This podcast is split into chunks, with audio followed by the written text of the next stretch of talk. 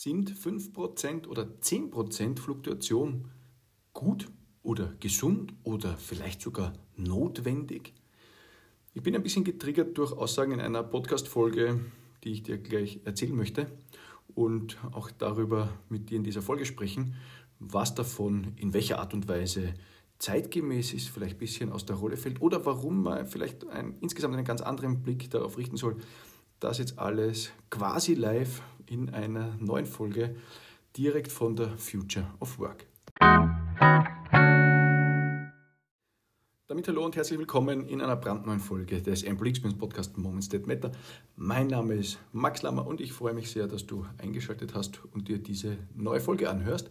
Ja, wie gesagt, quasi live von der Future of Work zum 10-Jahre-Jubiläum über 350 HR-Verantwortliche aus Österreich, die hier 2 Tage lang zusammenkommen. Viel Input, toller Austausch, jede Menge interessante Gespräche und viele bekannte Gesichter.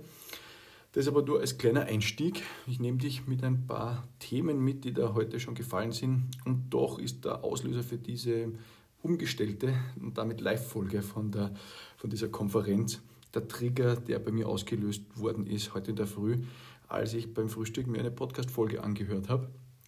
Und ja, über das möchte ich ganz kurz sprechen oder da ein paar Gedanken dazu mitnehmen in dieser Folge, weil ich glaube, dass wir hier schon, und das zeigt mir auch die Diskussion, und da ist vielleicht so ein bisschen der Konnex oder der Schluss, wo der Kreis sich wieder schließt zu dem auf der Konferenz hier gerade schon gesprochenen und Gesagten, dass wir, glaube ich, hier schon vor einer Arbeitszeitenwende stehen und vielleicht auch in einer Ansicht uns ja, das ein oder andere gedanklich zumindest einmal durchspielen wollen. Also worum geht's?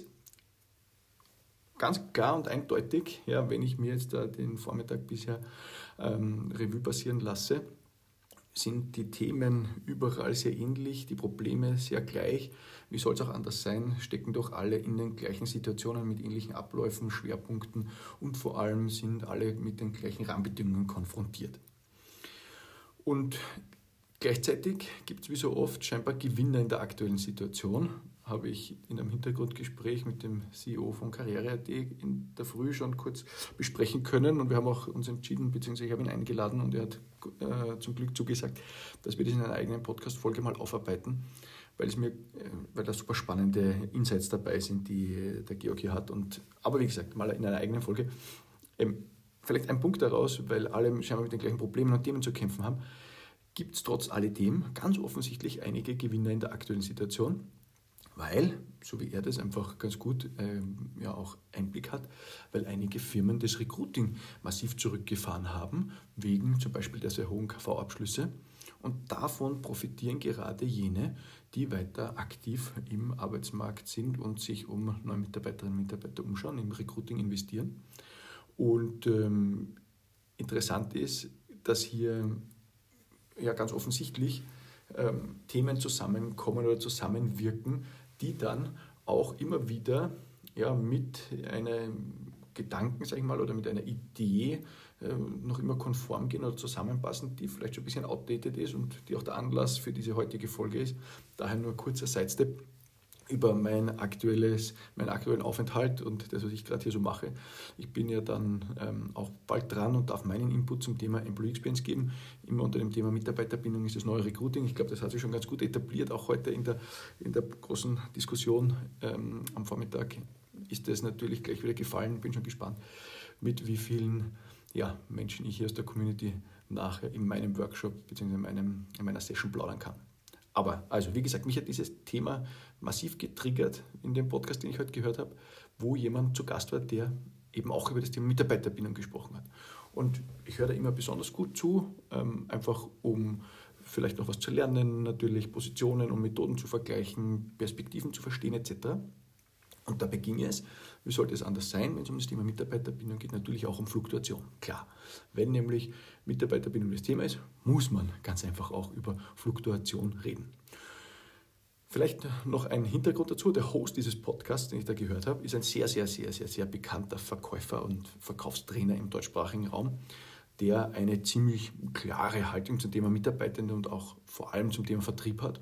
Und seiner Ansicht nach geht Vertrieb nicht ohne entsprechende Fluktuation. Okay, ist wird einfach aus seiner Erfahrung vielleicht ein bisschen besser wissen.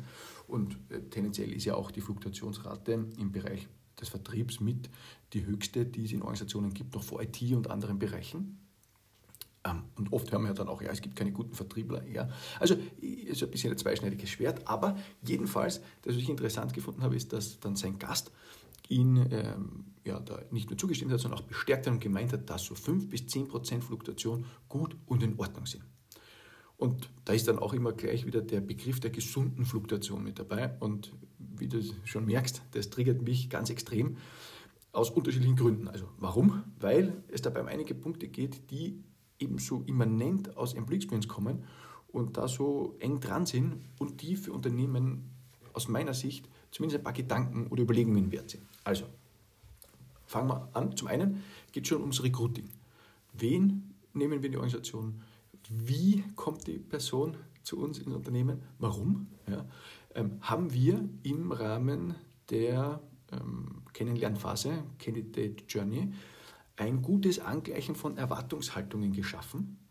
Ja, also, denn dann ist tendenziell hinten später raus auch weniger Recruiting notwendig, weil auch weniger Fluktuation passiert. Na, also wenn das Match gut ist, wenn wir Menschen in die Organisation kriegen, die schon von vornherein sehr gut verstehen und nachvollziehen können und vielleicht schon ein bisschen erlebt haben, wie es bei uns in der Organisation ist, tun wir uns insgesamt leichter und werden auch nachher nicht Enttäuschungen entstehen. Andersrum, wenn wir viel zu gut Dinge versprechen oder erklären oder darstellen, es nachher aber nicht so ist, dann wird es einfach kein optimales Match. Also besteht vermutlich im Recruiting selbst schon wirklich ein ganz zentraler Aspekt, um vielleicht dann auch später Fluktuation zu vermeiden, wo die echten Bedingungen nicht gut vermittelt sind, ja, womit dann jede und jeder für sich ehrlich überlegen kann, ob man dem gewachsen ist, das machen möchte, also sich wirklich das auch vorstellen kann für sich über längere Zeit.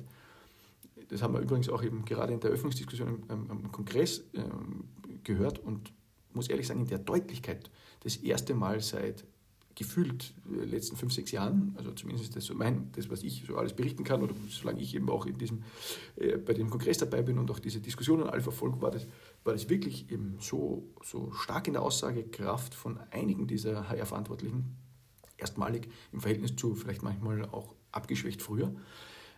Also sprich, was versprechen Unternehmen im Employer Branding, nicht alles in den schillerndsten Farben und eigentlich stimmt das nicht so ganz, aber das haben wir, wie du weißt, in den einzelnen Folgen schon zur Genüge besprochen. Also ist es hinter den Kulissen, ist es, wenn man hinter den Vorhang schaut, war, glaube ich, ein Zitat, genauso gut wie das, was man vorne erzählt oder eben nicht. Und wenn wir über die aktuellen Bedingungen am Arbeitsmarkt reden, dann wird es einfach immer wichtiger und wird diese Transparenz immer wichtiger und diese Nachvollziehbarkeit wichtiger und diese Authentizität immer wichtiger. Ja?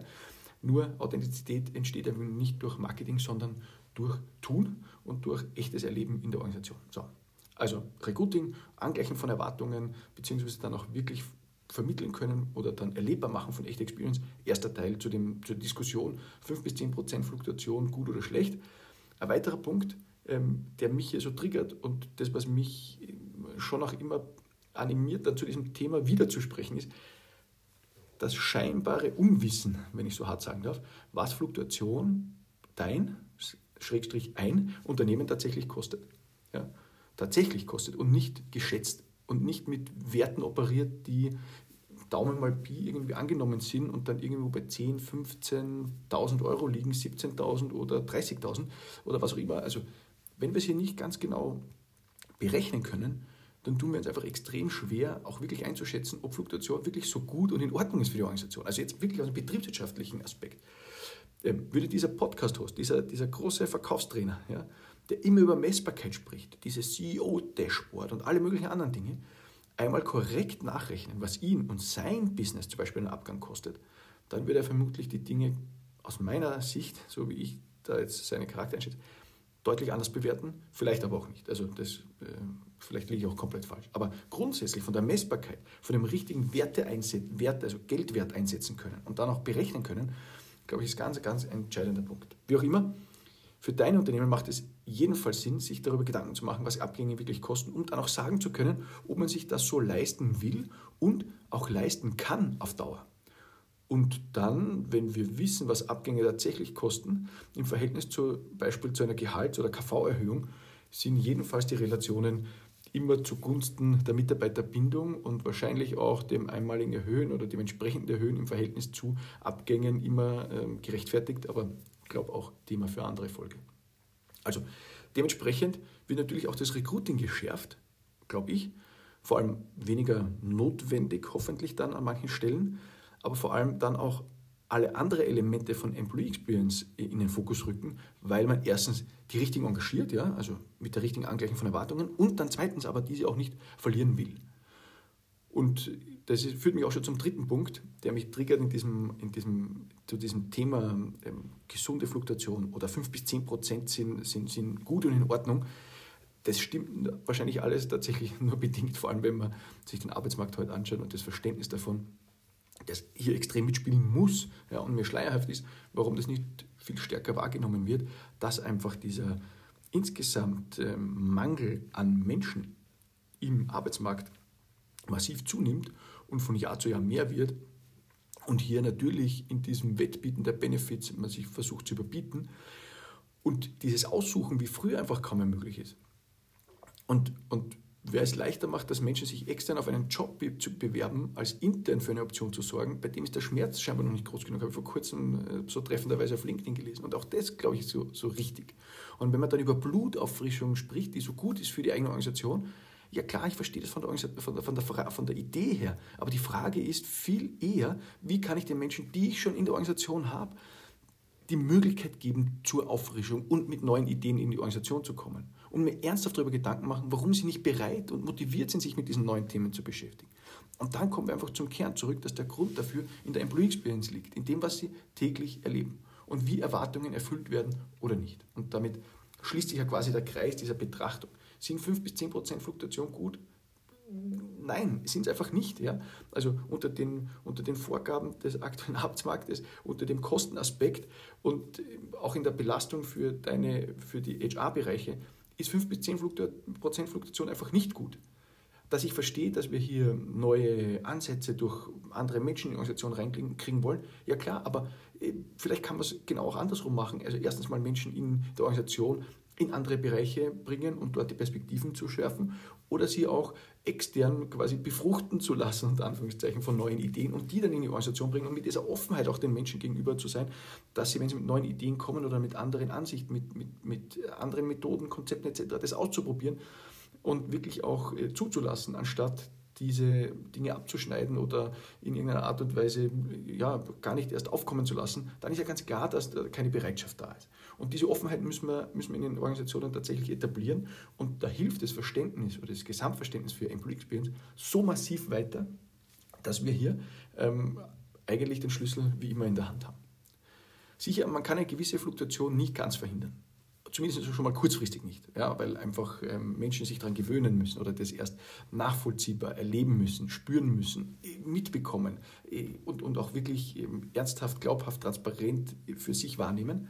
Aber langfristig mit dem richtigen Setup und den passenden Methoden geht es eben schon. Und wie wir in der letzten Folge schon besprochen haben, vielleicht magst du reinhören, was auch da der Zeithorizont dafür ist, ist das absolut vertretbar und wahrscheinlich genau der richtige Zeitpunkt, sich auf dieses Thema drauf zu setzen oder dieses Thema wirklich massivst in den Fokus zu holen und nicht zu sagen, ja, wir haben jetzt noch eine andere Transformation und wir können heuer 23 nichts mehr machen, aber vielleicht dann nächstes Jahr.